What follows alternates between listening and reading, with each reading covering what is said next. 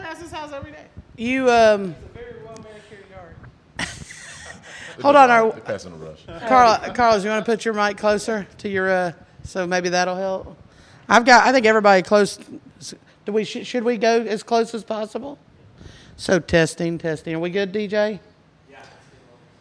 We're in the box. We're rocking and rolling. Box. So September seventh. It's Wednesday. September 7th over here at Archway, 2016. Uh, Wednesday, September 7th. This is Michelle Peterson, uh, an entrepreneur from Sca- Scratch. This is our 11th podcast. Number eleven. And we have another uh, wonderful guest today that it seems like, uh, depending on we're going to vote, uh, depending on how much action she brings to this table each time she comes, we're now even white people and black people How about that?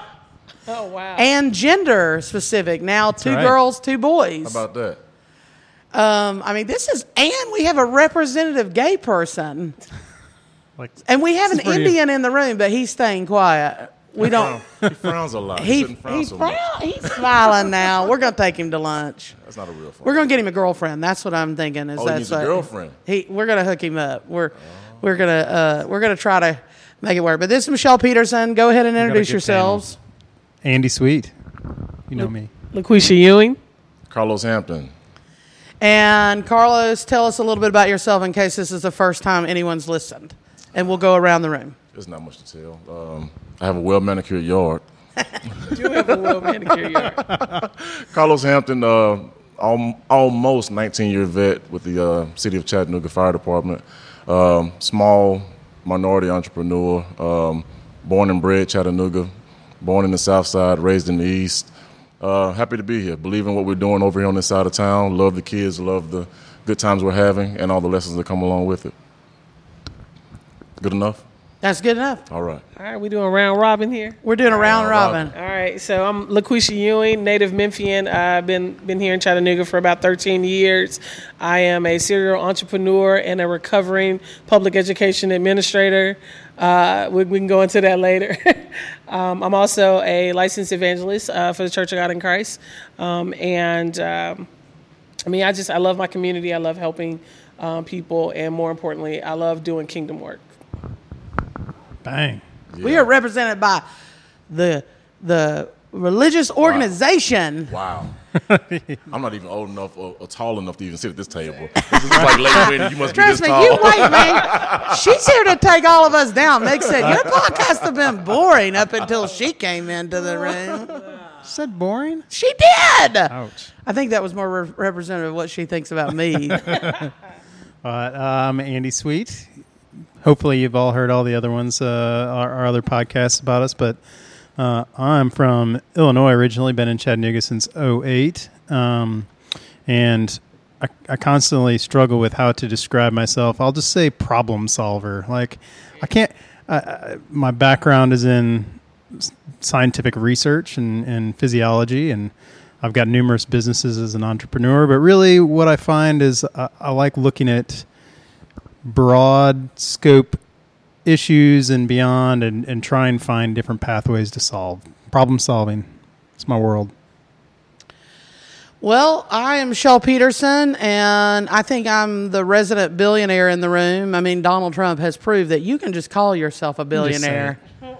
And everybody will believe you, right? So that's what I've decided to do. Every time I go public, I'm gonna be like, I think I said it. I met uh, Lakweshia Ewing at the Female Fa- Factor. Shout out to Donna Lowe at uh, Main Street Innovations uh, for putting us together. In fact, same thing with you, Carlos. Shout out to Donna uh, and Marty Lowe for introducing us. She's the Uh, plug. she is a plug. There is no doubt about it. Donna Lowe has a continuity uh, uh, that's better than the neutral on the ground in electricity. So she can put people together. And funny enough, I'm not sure she sits still enough to sit and uh, enjoy the conversation that we have because here we go. You know, Lakweshia joined us last week. I love the uh, recovering uh, educator uh, coin. Now we have four people. So let's see how how uh, much you know. Th- you design in uneven numbers usually, and that seems better. But now we have four uh, people at the panel, and I think the discussion that we left off on, Carlos, uh, last week, is simply the fact that what I picked up on uh, from Lakweshia uh, when I met her at the Female Factor is both of us were serial entrepreneurs. Both of us have uh, had a lot of business experience, and yet uh, we both have had to leave Chattanooga to try to make and go to ponds that had uh, more diversity of thought when it comes to being able to make money, uh, whether that's selling a home elevator or whether that's selling a service or anything else. I still, the whole reason I started this and invited you all to my clubhouse and obviously put together this team is frankly, shout out to Franklin McCauley because the one thing he did say is intentional relationships make a difference. Mm-hmm. And so, what I could really hone in on is that when I went to restaurants in downtown Chattanooga, and I have this kind of restaurant mafia group uh, that goes around and, and we eat at different places, I noticed there were no black people anywhere, ever. And it began to resonate with me every time I walked in a room that, so about four years ago, I started asking people, where are the black people in town? Because I had slowed down a little bit in business. I had made uh, a little bit of uh, money, and I had decided to slow my career down on the side of things, diversify a little bit, and um, and I I met a young man who introduced me to Donna and Marty. And Donna, really, to her credit, was the one that was instrumental in saying, you know, Michelle, you need to come out and begin to talk about this. Because the interesting thing about the restaurant scene as an incubator for entrepreneurship and whether or not that economic ladder is working or not from a from a waiting table perspective, and I've always compared that as the genesis of entrepreneurship because you're unlimited. Uh, tip as you approach that table is based on the service that you give and how you relate to your customer. And then I would go to the convention center for something that somebody would invite me to, and everybody at the convention center that was waiting on me without an economic ladder was black. And I thought that was representative of our economy, of the Chattanooga. Uh, economy, that it was not open to those that didn't look and act like us. And that's why we're here at this table is to expand that conversation because I don't know enough about education to know if even the education world is diversified enough to, or if it's too sterile, what you can't make any changes. Uh, so I guess the first thing I would say is, um, you know, we, we all have a very um, a very limited view, even though you know we may be world travelers or, or very well uh, connected in other cities. Um, whatever our perspective is, it, it's it's just that it's our perspective, and we have to be careful um, not to make too broad a stroke on our perspective, right? So it's it's real easy if I like a certain type of food, and every time I go there, I don't see anyone who looks like me. Um, part of that is because I like that food. I think that food food is good, but the masses may think it's ter- it's terrible, right? So I could very easily say, you know, oh, you know, this this race of people or this you know this gender never eats here. But the reality is is that I'm the only one that really thinks it's good. All right, so we have to be careful in in broad strokes when we talk about the landscape of Chattanooga. Um, I'm not a native Chattanoogan, so most of the history that I know of Chattanooga was learned history that I had to actually go and dissect for myself because I felt like people were feeding me what they wanted me to know of what happened in Chattanooga so that I can have um, what what actually ended up being a pretty jaded perception of what existed in Chattanooga because as I started doing my own research, I realized that the studies that were put before me and the people that were identified as key stakeholders were really the approved uh, gatekeepers uh, for some of these these uh, philanthropists and, and organizations. Yeah, statistics can say whatever you want them to say if you just uh, analyze it the right way. Gather the information from. I'm, i want to go on record to, to say that um, as as a, a, native of Chattanooga, um, in the last five six ish years, I've I've found my perspective to be that it's good to have people from out of town move here because you bring a different perspective on what the possibilities can be so to speak. Uh, whenever the industry started to close down, Wheland Foundry, U.S. Pipe, and all those places, when they started to close down, those were jobs that native Chattanoogans kind of gravitated toward after high school, or even some that couldn't find a way out to college. But when those started to close down, you started getting this familiar phrase that they're taking all the jobs from Chattanooga because that was about the time the aquarium started to come around and downtown started to kind of pick up a little bit. And people would say, well, they're taking all the jobs from Chattanooga. And it wasn't that, it was that they took the jobs that we were used to. Um, Yeah, me- changing changing the job structure. And the same thing happened in Yeah. Detroit. You know, when the car plants went down. Exactly. I mean, it wasn't really. I mean, Chattanooga, and, and I hate to interrupt you, but Chattanooga wasn't the only industrial economy. I mean, if there was an it, nationwide. There was an industrial shift Mm-hmm. in our in our. Uh, economic uh, framework as a country as plants and foundries and you know all of these a uh, manufacturing places were shutting down and we're seeing this shifting toward the tech age. And what happened though when you look at education what you'll find is that because education was designed to put in laborers at all of the levels of those industry jobs all of a sudden you have all of these tech jobs that no one can fill the spaces because schooling was never training you to fill those jobs. It was training you to fill the jobs of yesterday, not the jobs of today. And and we're there now.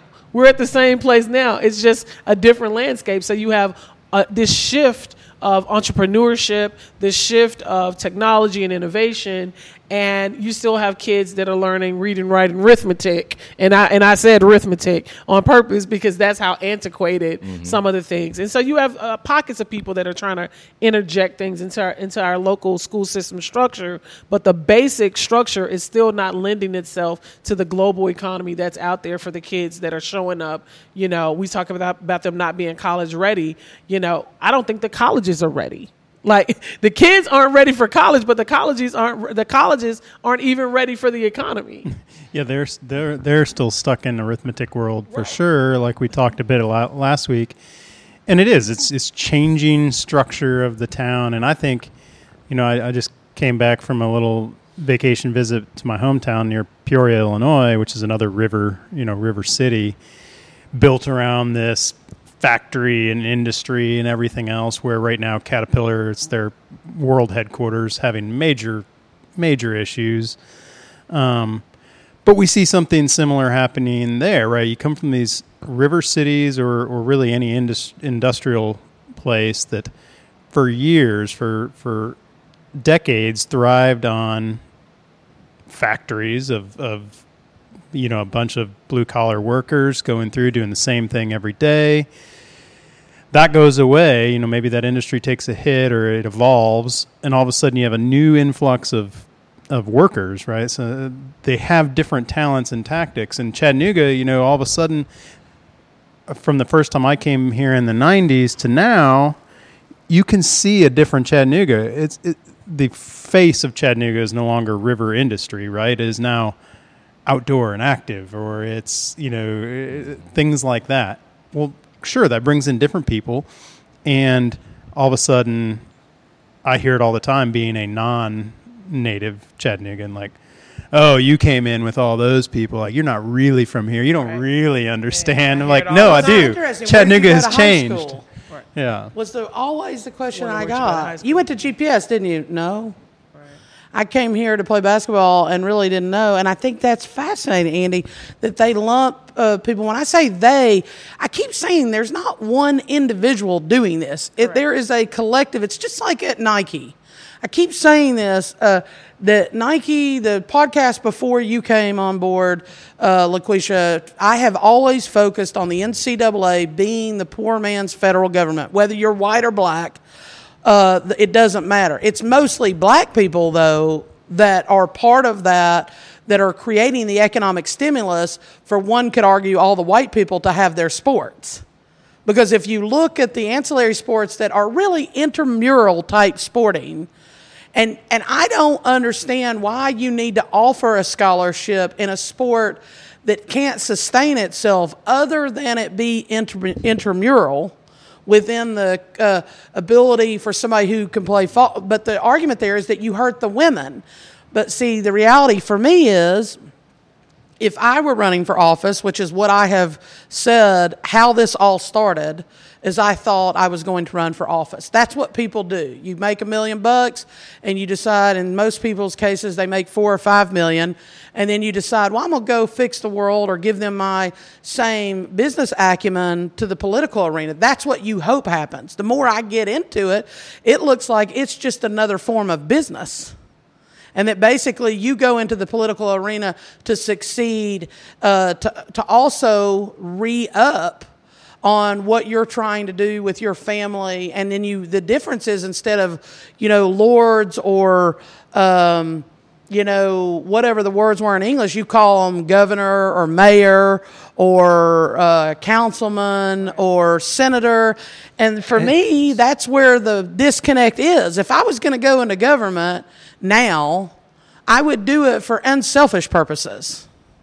It wouldn't be about me. It would be about beginning to have a discussion on how the federal government is stagnating all the growth in our company in our country by not bringing, breaking up these corporate cults that yes they are sterilizing the marketplace but what they are also doing is creating exploitive measures to keep people who artificially uh, for decades have been kept out of the marketplace now saying you're a part of it but we're going to put this nike label on you so that we privately can get paid to give you the benefit of running in our arena I mean, Brandon runs in our vein as a as a country.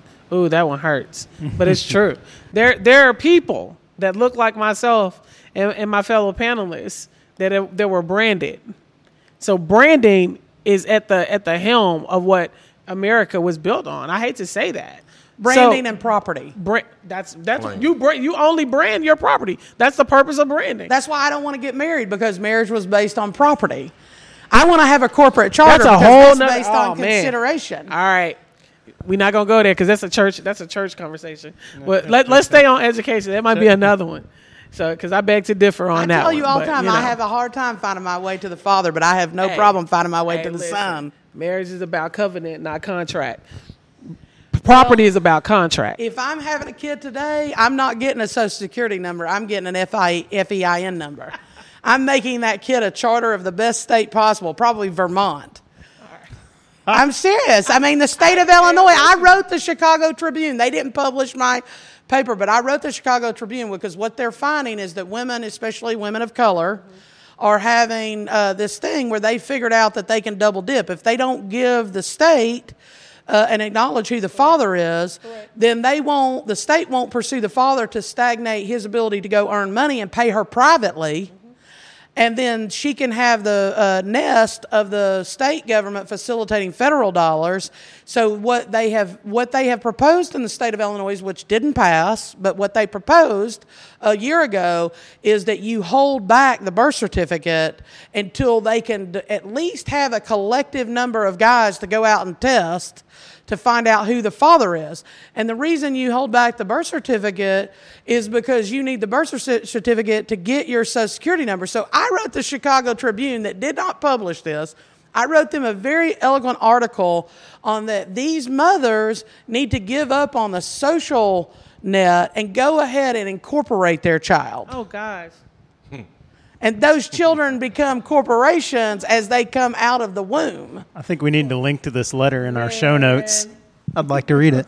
You're killing me. Babies are business, huh, Michelle? That's it. Babies are not businesses. Babies I mean, are people. that's the, way problem state that we wants to have. look at it, right? That's, the way the federal but government wants to look at it. Look at at it. some of the though. parents, though. Look at some of the parents. It's, it's, it's all perspective. It's not what you see; it's how you see it. And even some parents who may not realize what they're doing, but that kid is a business. How many fathers are out there, and the only reason they have a relationship with that kid is because of the child support? And the moment that child support stops, that mother does something shady to move the father out the way or keep him from the kid. So even though she's not consciously saying, you know, this is a business, it's all about the business because What I'm it's all, all saying about the is, dollar. let's not institutionalize foolishness. Like that's. I mean, like I, I, I do not. Hey, argue, I'm might not be- arguing that it, might doesn't be exist. educated foolishness, but, the reality is, I know you're going to say, I'll say it's foolishness, but the reality is, corporate law in this country is moving much quicker than individual law. I agree with that. So if you become a corporation, if you're an immigrant, uh, like Shree here, who's basically come over and learned, I would recommend he become a corporation because he can still leave this country and be a, a corporate chartered entity even in India.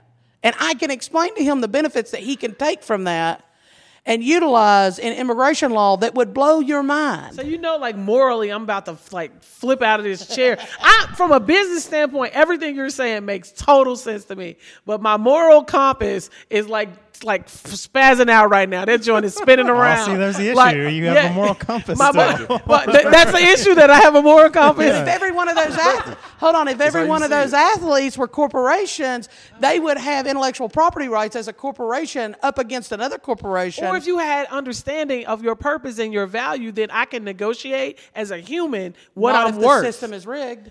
Why? Why would I want to be a part of a system that's rigged? Because you're poor. You ain't got anything better. But how did I end up poor? I didn't come here poor. It- but you're looking in the rearview mirror, and I'm yo, looking in the front listen, windshield. I'm doing, a, I'm doing a thing tomorrow for, for the leadership. Oh, I can't say it. But I'm doing a thing tomorrow um, where I'm, I'm literally telling my story, my own personal story of how I grew up. I slept three to a bed most of my life. Like, I grew up poor. I thought everybody got the free lunch tickets. I didn't understand that that was just something that it was certain kids that got free lunch and there were other kids that brought their lunch. I just thought they didn't like the food. Like, I didn't even understand all of that as a kid. I grew up poor. But let me tell you something. My mom would always tell me, you can have caviar dreams and tuna fish money.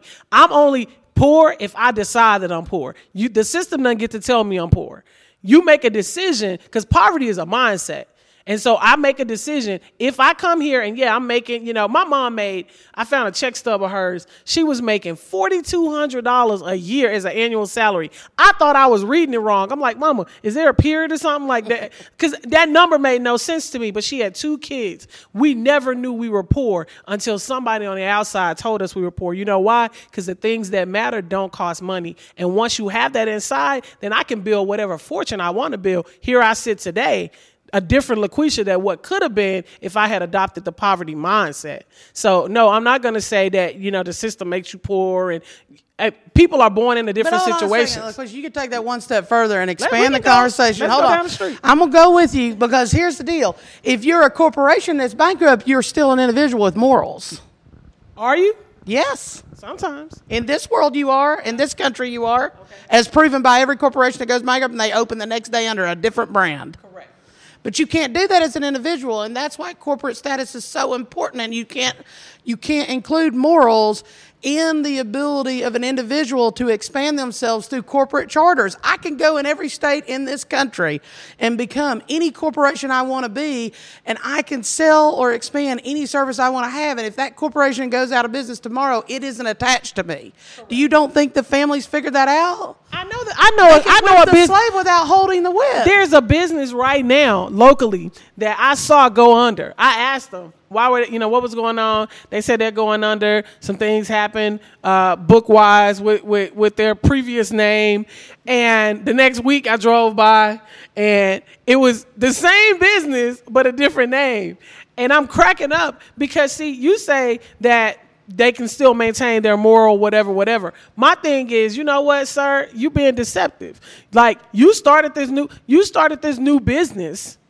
You started this new business that's really the same business. And those people that true have a true compass i know man i wish i could say the name but like i know that when i go eat whatever i'm gonna eat at your place, it's the same menu. So the super special sauce is now the super slippery special sauce. I know it's McDonald's, McDonald's. It's the same business. That is not integrity. That's not moral. But that is what happens in the marketplace. But that doesn't make it right because that's what happens. But that's the way it's supposed to be because we came from Europe without forgiveness. I didn't come from Europe, yo.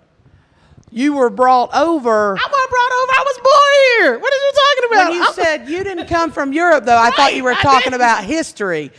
Because most black people in this country got brought, brought over from Africa. Most people got brought over from Europe. They the did re- not. the reason that you people del- came here. Col- hold Columbus on, did not have the money, Michelle. Columbus didn't have the money. Tell me that go on- Columbus story. Listen, Columbus, because he didn't. He didn't have the money. You know the story. He didn't have the money. He had to borrow the money. That's why everything has got a Spanish name right now. If you go. Tell the story. I don't But know this the story. is well. The story is this right here. Columbus I didn't only have, went to school. They didn't. They didn't educate me. Stop they just the- schooled me. whatever. So Columbus didn't have the money. He goes to the Queen of England. He didn't have the money uh, to to go on his quest, so he ended up getting the money uh, for his trip to go on this search for the Newfoundlands and all that kind of jazz that you read about in school. Um, he, he got the money from the Queen of Spain. That's why he floated on the Nina, the Pinta, and the Santa Maria. Columbus was Italian. His name was Christoph Colombo. That was his name. So when I find something, I have to claim it in the name of Spain. I cannot claim it in the name of English, but uh, of England or Britain. But this is the thing: when he showed up, which was uh, uh, El Salvador. First of all, is where he landed, El Salvador. Um, but when he showed up in America, there were people here. So no, my husband, his people, they are Native Americans, so they didn't come over. So everybody that looked like me did not get brought over. I was born in this country. However, my people may very well have been already here.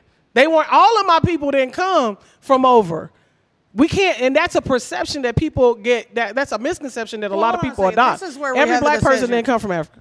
But here's the uh, but here's the conversation at hand is that I've been told to call every black person in America African American. And Toni Morrison said that in America, that America is synonymous with white because everybody else has to hyphenate.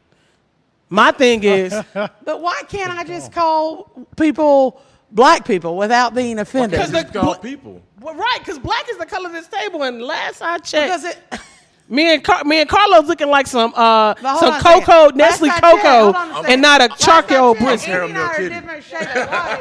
hold on, hold on. Last time I checked, Andy and I are a different shade of white. You're not white. First of all, let's talk about the fact that co- man, I'm going to get deep Come on on, this. bring color, it. color doesn't even exist. What you have to understand is that color is light absorbed, and the way that it bounces off of your retina, the back of your optic nerve, I mean, the back of your eye, your retina, your optic nerve, basically light bounces off of that that projects onto a subject. So that means you have to realize that everything that you're looking at is a form of light.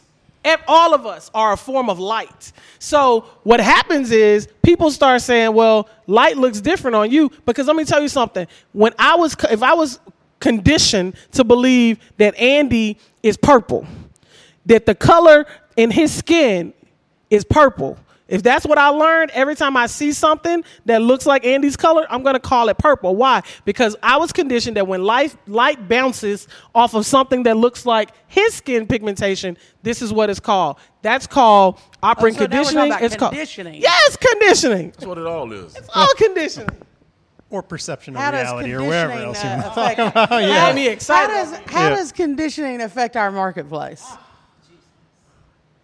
Because that's really what we're here for. Conditioning is the Why do prominently, right, a predominantly uh, American uh, lights, if that's instead of calling them blacks, Call them lights. you know, whatever we want to call people of color in this country, why do people of color run up and down the field of dreams and not realize it's the horror that's going to put them there if they get hurt because they have no safety net?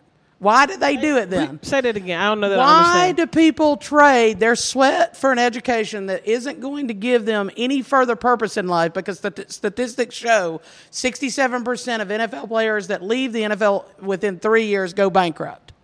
So, so, and I don't know that that's a racially, just a racially motivated thing. I think that you know all of us have been sold this American dream, and you know we all kind of intrinsically have this desire to to to hope and aspire for greater than what's before us. Right? I have to believe that there's something more. There's something more. Um, part of that may be innate. I don't know. I haven't really studied that much, um, but I do believe that you know people have hopes and dreams, and so when you see that as your hope and dream, because you've seen people that look like you, and when I say look like you, I'm talking about to every every facet, right? You know, their story almost matches perpendicular i mean not perpendicular parallel with yours. And so you look at that person that person gives you hope that you know what right here sleeping on this floor you know or going to this this broke down school or you know my mom working three four job my boy inky johnson you know inky johnson tells has a great testimony about you know growing up in atlanta and you know his desire was to not see his mom work and bust her butt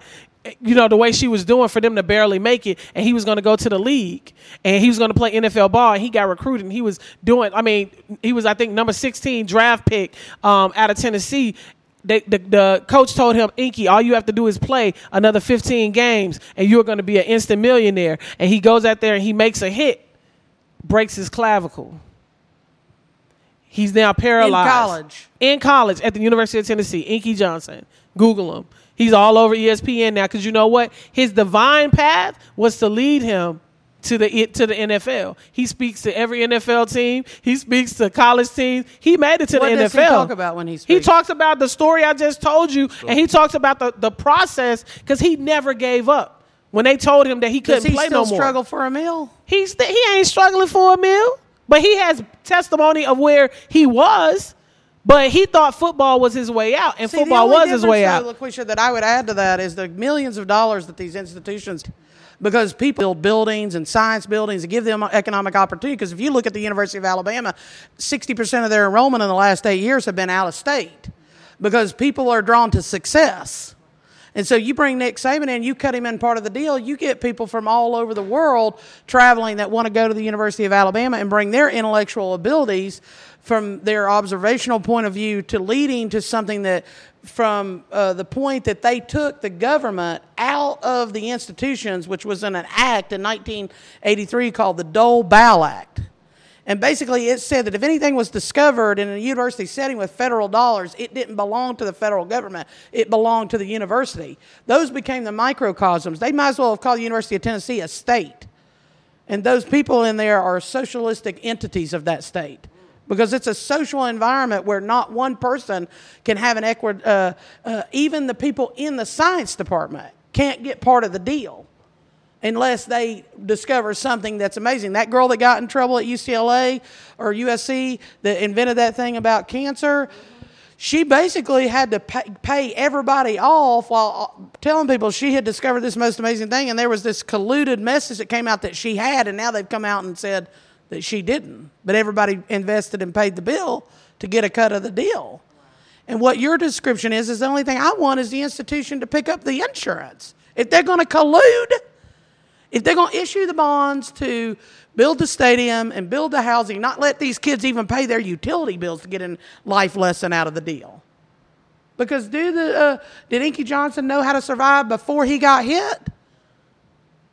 I mean, I think he knew how to survive. Did, did, did he know how, how to thrive in this economy? I don't know. Pay bills? I don't know. Did I- somebody pay it for him? I mean, I don't know, man. I don't know. And that's the point of this. Maybe we need to get Inky, uh, Inky to come down and get on the I show. Inky? Come on. Because the deal is, I need somebody to bring me a firsthand experience of what he felt like when, or she, but honestly, the economic ladder has never been offered to female athletes. I would sponsor a female athlete right now if given the opportunity, but I can't buy my way into that arena because it's too expensive for even somebody like me. And the female sports have more of the ability to advertise to female. The number one growing uh, people going to NFL games right now are female between the ages of 25 and 40. You'll see the ads directed towards those women when you watch an NFL game, and you'll be like, why am I watching an ad that looks like it should be paired up with the view? Because they know the uh, growing marketplace at the NFL. And I said that to a guy here in town who runs our sports committee. He goes, How do you know that? I said, Because I can read and I can uh, decipher where they're putting their advertising dollars and I can watch the advertisements during a game and see where that's going. And what you will honestly say, somebody said to me, I never thought of it that way. But if Inky Johnson had the ability to generate his own brand on paired up next to that Nike brand, so that he had a shoe that he liked too, or he had a T-shirt he wanted to play, or a hat. You got a really cool hat. I know people online can't see it today, but if he was wearing that hat out, why should he not benefit from his success? They don't let people in this country benefit from their success in the athletic arena, and I would argue in the business arena anymore. We are dinosaurs because we are controlled by what? Google, Yahoo, Bing, Facebook. You have to buy your way in. I don't know about you, but it's disheartening to me that we we live in today's standards and our government can't break up these corporate cults to give us enough opportunity to to buy our way in. We either got to go missed, in. Yeah, in there too, the, the, the things we talked about before. contracts and loopholes and, and insurance and taxation and all that is are, are additional ways that if if you're not in, then you're out. Like That's you're right. you're not going to learn because they're they've locked that away. I never met a, uh, I mean, black insurance person ever approach me. Is there one here in Chattanooga? Uh, insure? Yeah. Oh, There's- sure. Yeah, there's mo- many, several. I've never met one. Well, they exist. They do. Yeah, there's there's quite a few. What would be interesting is if you took all these institutions and you looked at the insurance behind it to see how much, because when I look at the state insurers, you know, the states have insurance boards and the people leading those insurance boards, there's not one white person in all 50 states. I mean, one black person in all 50 states leading those boards. That tells me it's a rigged system. i wouldn't necessarily say it's rigged. i'd say that is there's a um, it may be an arena that has, has not been open enough for people to even want to get into it. And even in that, there there may be some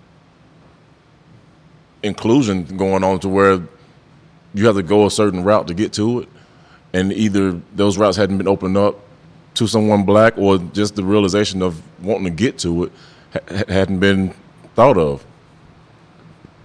I mean, Allstate's the only insurance company I know that puts the face of black people in front of it and says, think about it. No, you got you got uh, Ving Rhames now. He, he no, that's that's a security system, right?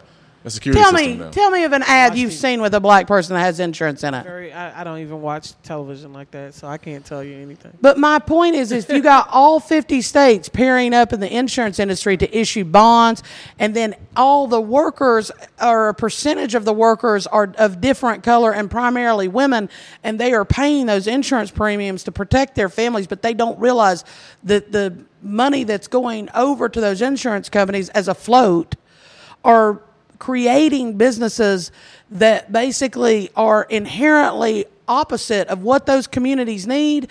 I can take you to North Chattanooga and show you every commercial building that's been built by insurance, funded by insurance. And I can show you that there are no African American businesses in those buildings and very few African American people living in those buildings. But how many African Americans work for the Hamilton County school system? And are those people recognizing that when they put that insurance over to a side for a future benefit to their family, do they recognize that they're working against themselves from a community investment standpoint? So part part of that it, that that answer I think is no, and another part, of course, uh, is yes. Um, that there are people that know, and you know this is just the way it is. There, Yeah, you know, don't- there's no other option. There's no other option. I mean, there's there are people. I you know sometimes I say uh, for some people that ignorance is bliss, right? They it's like I don't want to know. Like there really are people that like they just I, It's easy. Like I don't want to know Yeah. because the more I know, like I'm gonna have to do something. Yeah. Uh, I used to be like that. Like you know what? I just don't want to know. Ignorance is bliss, and and and then, but that never really works. If you, I mean, you know what I'm saying? And so it never really works. So when you come into know, then I, I do believe that there's a subset of people that really want to know, and they don't know what it is they don't know. So that you know, you have platforms like this. Um, I'm not a conspiracy theorist, um, in that I think that you know there there are like these horrible people that exist. Now I do know that there are horrible people that exist, but I, I, I also you know I choose to look at the cup being half full, not half empty, because I realize whatever you focus on magnifies. So if I focus continually on the people that are holding me down or trying to hold me back, what'll end up happening is I create a self fulfilling prophecy for myself. And it's not so much that they held me back, I held myself back mm-hmm. because I was focusing on them holding me back. So I, I choose not to deal with that. And that's the message I choose to convey. I think media plays a big part of that media plays a big part in what people know and what they don't know and what they desire to know. Because if i keep spoon feeding you things that are easy for you to digest then when i throw you a steak you don't want to take the time to chew it. So i say all of that to say I say all of that to say, um, I think platforms like this will lend itself to people that really don't even know that this is a conversation that maybe they should be having because they never even thought about it in those terms. Yeah, and I think we've already seen some of that on comments on Facebook and whatnot, where we post like, or, or especially on the Frankly Speaking Facebook page, like, "What are you talking about?" and, and they're like, "Do you not get this? Do you like read it, try and understand it? We try and explain."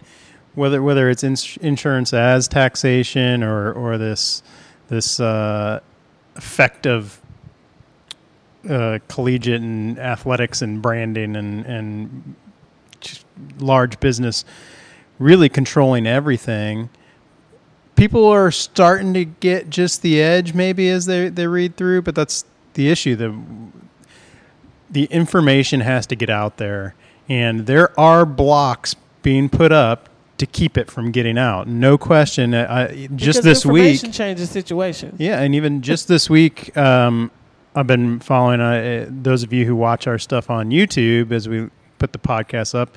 YouTube is changing their structure uh, to where they're going to disallow monetization of certain shows On that, uh, censored, you know, and, and if you use certain, you know, vulgar language or you say things that might be uh, politically driven or beyond, they they can Sexually censor, driven, they can dra- pull it away, and they can even, again, s- just say you can't monetize, you can't make money on our platform, you can't share this information. Uh, we've created a new law that says you can't.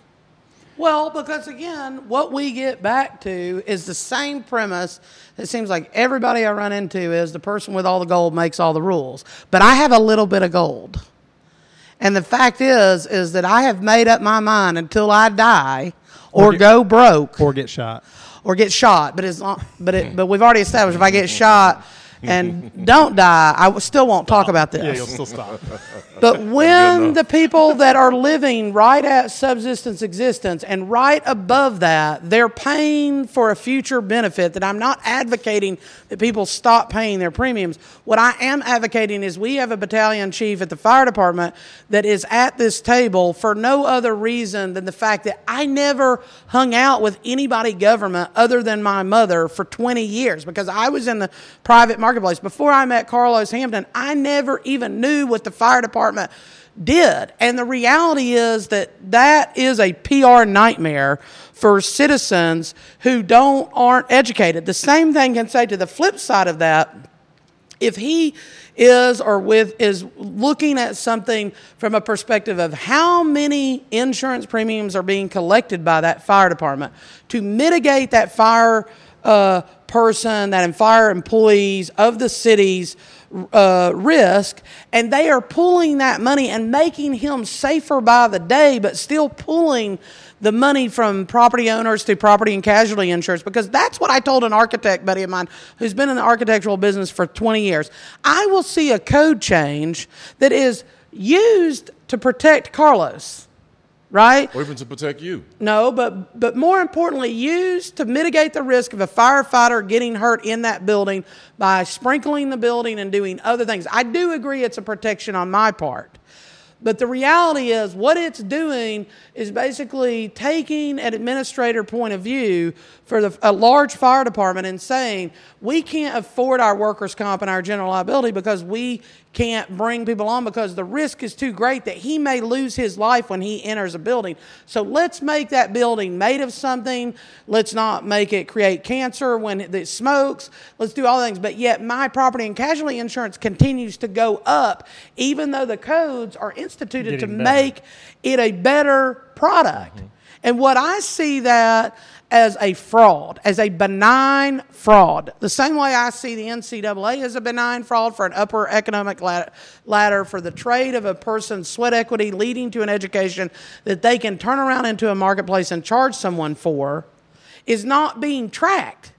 There's no mechanism of tracking right now for kids that began in the collegiate world but didn't end with a, with a degree.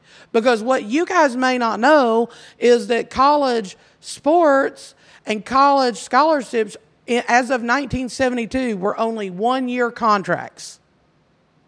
So if that player got hurt, even though there are some hardship scholarships, it depends on how great an opportunity that player lends to do they stay with it because it's tied to education. If you know coming in the player can't read that well and scores just enough to get in to your university, but when they stop participating in the class, then they can easily blame the kid for not participating in his life if the kid is no use to that institution anymore. That's And- why I, I don't agree with the term student athlete. I, I think whenever when it comes to, to being a student, if the emphasis is not primarily on the student part of that, then there's an issue. Because the focus is, I'm gonna get you out here and you're gonna play and, and you're gonna pay your tuition through the, the, the, damage that you do to your body versus getting the proper education. And You eh, know what I would have called Inky Johnson? We established this two podcasts ago. I'd have called him Inky Nike. He'd have never had a last name if he entered that plantation up there called the University of well, Tennessee. that, that goes back to the branding and the, um, the If you- ownership. Once you put that brand on him, he no longer is a volunteer. He uh, is owned by the system called Nike. and I don't keep up with sports. I know uh, you don't. Like like most people, but I, I did don't either. realize that um, earlier they were, um, I, I guess, endorsed by Adidas, and here lately they have a Nike swoosh on them. And I don't know when that changed over or when they went from Adidas to Nike, but I remember back, I guess when I was in the military, that Tennessee was uh, endorsed by Adidas. They had the Adidas sign on their the jerseys or whatever, but now there's a swoosh on it. So somewhere between Yeah, Inky Somewhere might between have late then been, and there, 90s a lot of zeros got Inky. Johnson might have been Inky Adidas. Yeah, but in yeah, my but- but world, if you're going to it's- it's brand a brand, kid, yeah. because that's what it is, Mm-hmm. then just call him by the brand you put on his shirt and the girl that you put on her shirt so that we're all transparent here that that's who's paying for these kids to run around and generate you the advertising dollars that you need to sustain yourself while also issuing $60 million of state issued bond debt to be, build those stadiums. I wrote a scathing uh, op ed that I sent the Johnson City Press Chronicle about them bringing back uh, football. What you don't know is it ties into the major systems of things because when these people issue this bond debt to build these gigantic stadiums and, and create economic stimulus artificially, then it causes all of our pricing to go up. So plywood is no longer $32 a sheet, it's $58 a sheet because the suppliers are limited and how they supply these institutions with their material affects all of us. So that's why it affects you, whether you watch sports or not, whether you participate in that arena or not. Those big contracts established, we already established that RJ would pay $450 a pin, and that's why I would only give uh, Christian and Shamari an, another opportunity to win the uh, $500, which became $50 because RJ agreed to pay $450 for the pin. He didn't know that he could sit back down, and I wanted to play so much that I would have gone to 350. But as proven by the table and the ownership of the table, he knew that he $50 is better than nothing. And that's the part of this conversation that bothers me the most is that you have all these people buying into this mitigated system of insurance, and all these insurance guys are colluded.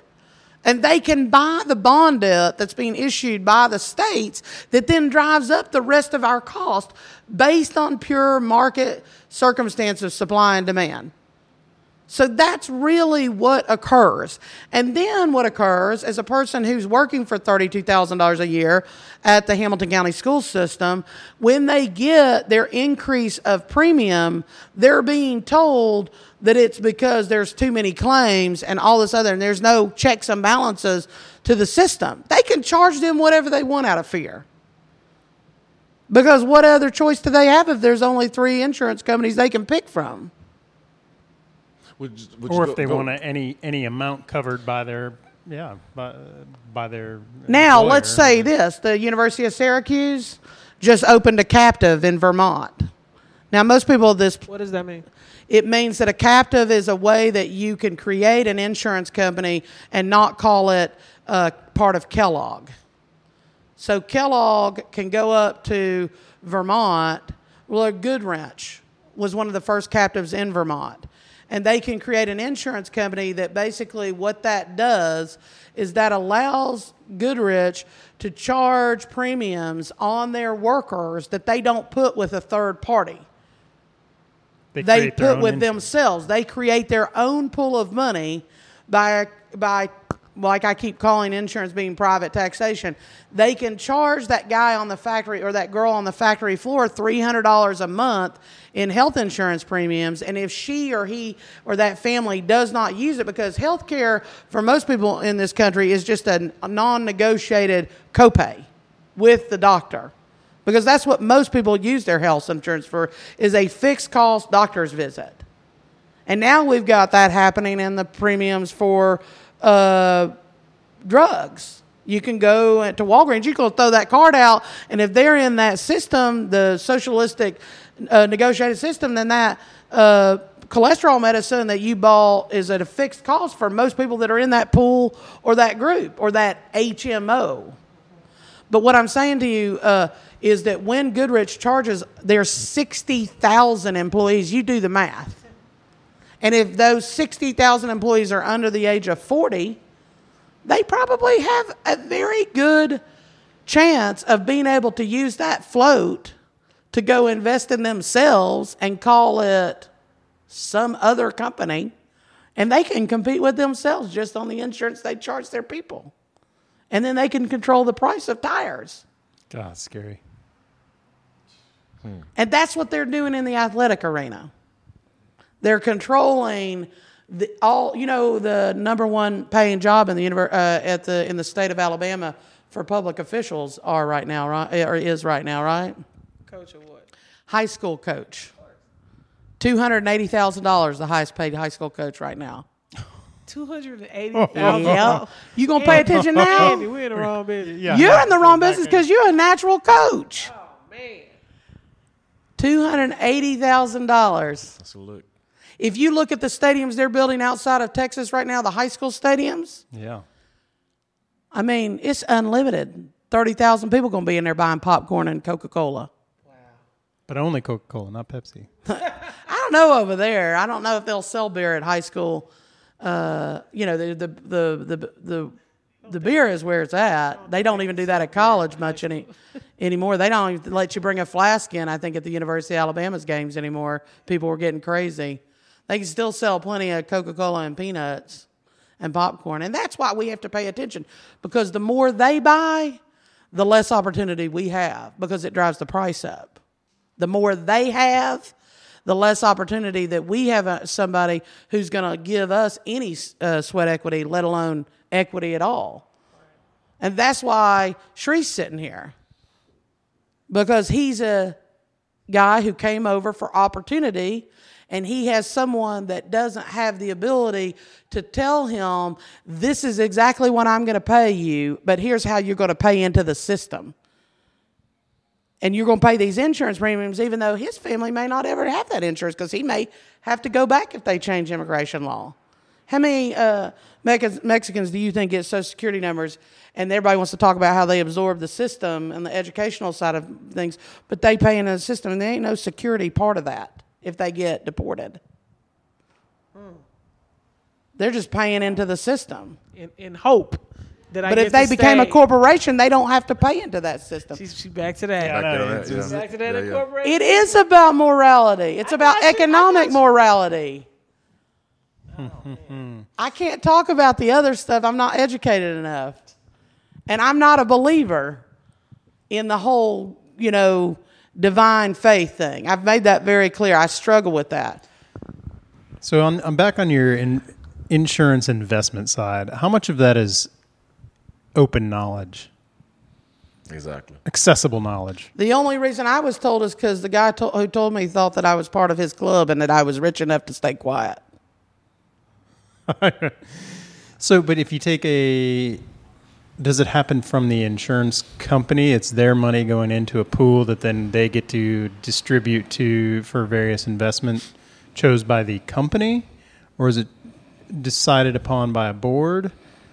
I mean, I'm certain that they try to basically put done. it together uh, where it appears as though it's all up and up. And to be honest with you, if you look at Warren Probably Buffett's, is, yeah. his has been up and up. He's created more wealth in this country for the pool of people that he's created it for. And in fact, if you look at Wells Fargo, uh, as a bank, they're probably one of the better banks to work for from an economic upward mobility status. And so the reality is, he took all that insurance that people gave him, and he created billions of dollars for other people. He still lives in the same house that he owned back in 1972, and I know why because he doesn't want to look like he made money on the backs of people. But the reality is is that that still doesn't make it right when all the fish are in his pond.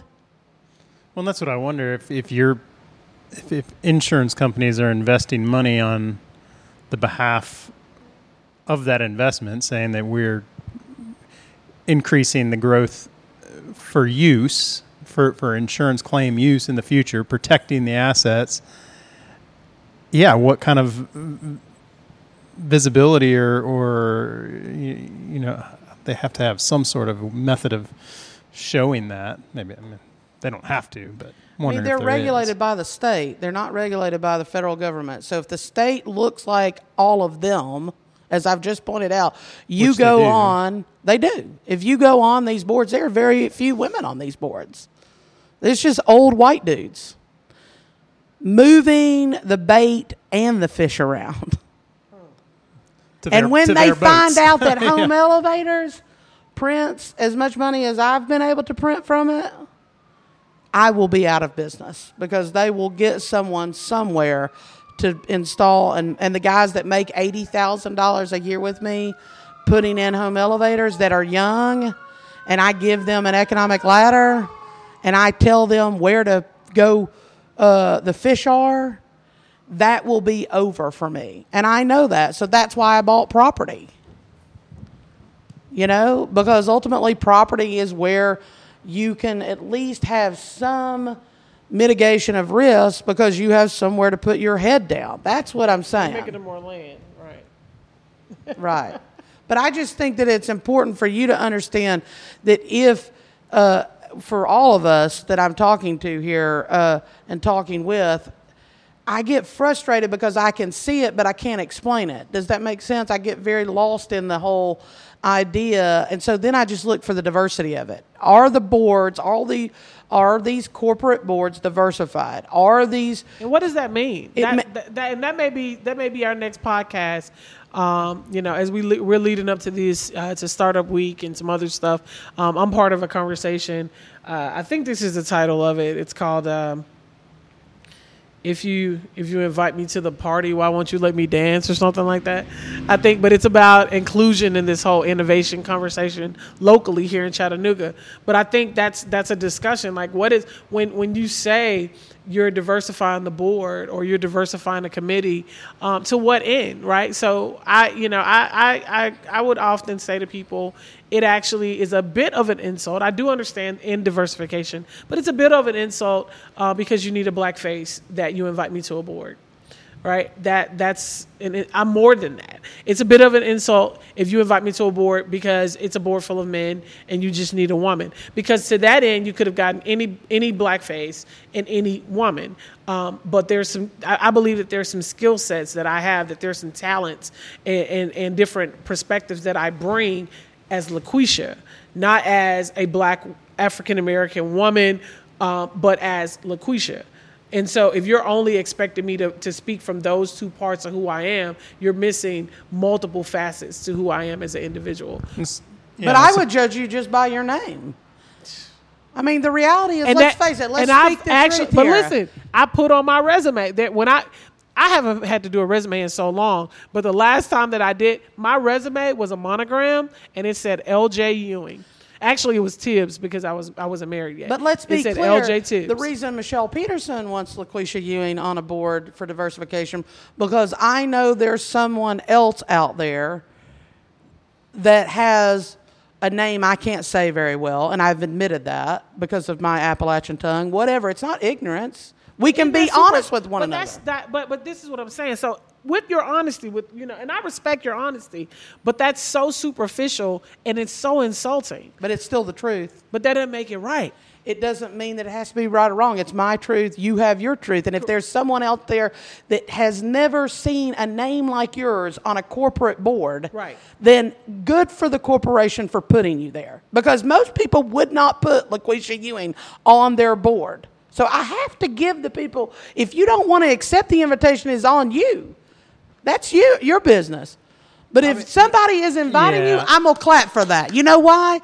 Because you have a name that most people in inner circles would say is too ethnic. But what's the good of, of the name being there if it's not being u- utilized? That's if- why if- if- she's if at it's my just- table if because it's you just a are name. utilizing it.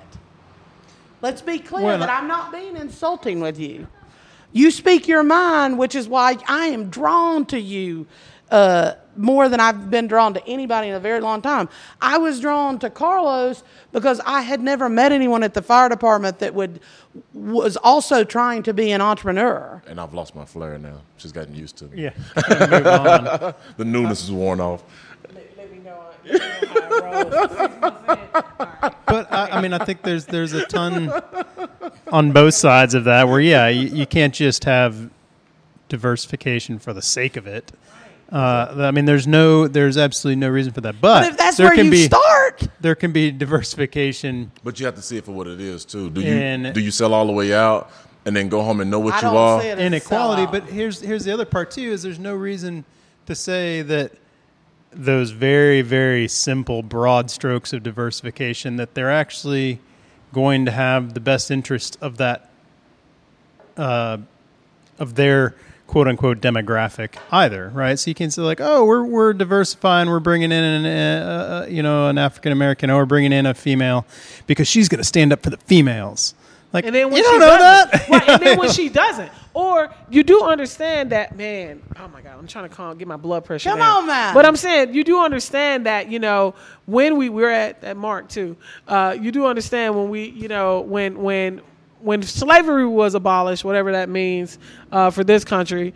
Um, that we didn't become free and become one monolithic group of people. So Lakweshia cannot speak for every black person. This is the thing. This when I sit at tables and and so I sit at a table where I'm the only one, and there's a running joke I have uh, with some of my professional friends, and we we may make posts. I'm letting letting y'all in on the code. We may make different posts that says I came in, I was the only one, and it just that's all it says. It has no you, you don't know where I am, but I walked into a meeting and I'm the only one. Uh, and that only one means I'm the only minority of any kind African American, Asian, uh, Indian, Latino, wherever. I'm the only one when I walked in.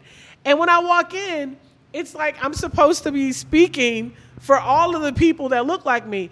I this thing drives me nuts, and I've stopped doing it probably about a decade ago. I used to say, well, my opinion, my opinion, and this is the thing. I noticed that when I sit at tables with my professional peers who weren't African American, who weren't uh, minorities of any kind, except for the fact that maybe you were a woman in a room full of men, but they would say, even the women did it though, when they were in a room full of men, they would say, in my opinion, I mean, they wouldn't say, in my opinion. They would never say, in my opinion. You know why? Because when Michelle says something, we know that's Michelle's opinion. We know that Michelle is not representing every white woman. So Michelle would never say, in my opinion, because we know that's your opinion. But I would always have to say, you know, well, it's my opinion because I need you to know that Lakweshia is speaking for Lakweshia and not all black people. Now, there is a, a hint of naivete in that because I do understand that there, there- there's a hint of naivete in there, and that I do, rep- I understand that to some people, to some people, a lot of some peoples, okay, that I represent a, a, a body of people that when you see this African American face on the board and I'm one of two, that that's who I am. But I'm going to tell you something. When I get there, what you will find is that, you know what, when it comes to the masters, I'm not a sheeple. I'm not a sheeple type person. A sheeple is a person that's led around. So there are people that follow, you know, religious, race, uh, you know, movements because that's what the what everybody's doing. When I get there, you'll realize that, you know what, I'm kind of an odd kid. I'm really not the same as what you think. So yeah, you want me to come there and advocate for women, you know, boy, but I'm a I, I tell people I'm a uh, Uh, I'm a European fem- feminist. I'm not an American feminist. I don't want to be a man. I don't want to do things that men can do. I was made a woman. I want to do what women can do, and I want to be able to do what I can do as a woman at the height of my ability, but I have no desire to be a man. I don't want to be equal with a man. I don't want to be a man. I'm a woman and I want to be a woman. So, in that sense, I fight feminist battles, but it looks a little different. I'm more aligned with the European feminist movement versus American feminists. so, is you may not want me at the time. which table. is really feminism in reality, right? American. Correct. This other version is something skewed So here's the and created. deal: we have uh, we have run through this hour again, uh, and hopefully uh, you will join us next week.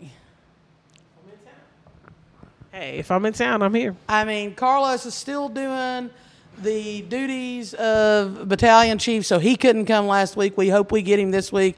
Andy's still doing a swath of things to make his money after closing his business. And obviously, I am over here at Archway. Uh, and the simple fact of the matter, and the reason we're at this table, is because I'm trying to educate kids, not school them. I love it. And the reality is, is that if we say anything that offends us, it's just our opinion. Each individual at this table has an opinion, right? And so there we go. It's Wednesday. Talk to y'all later. Have a great day. See y'all. Subscribe. See ya. Peace.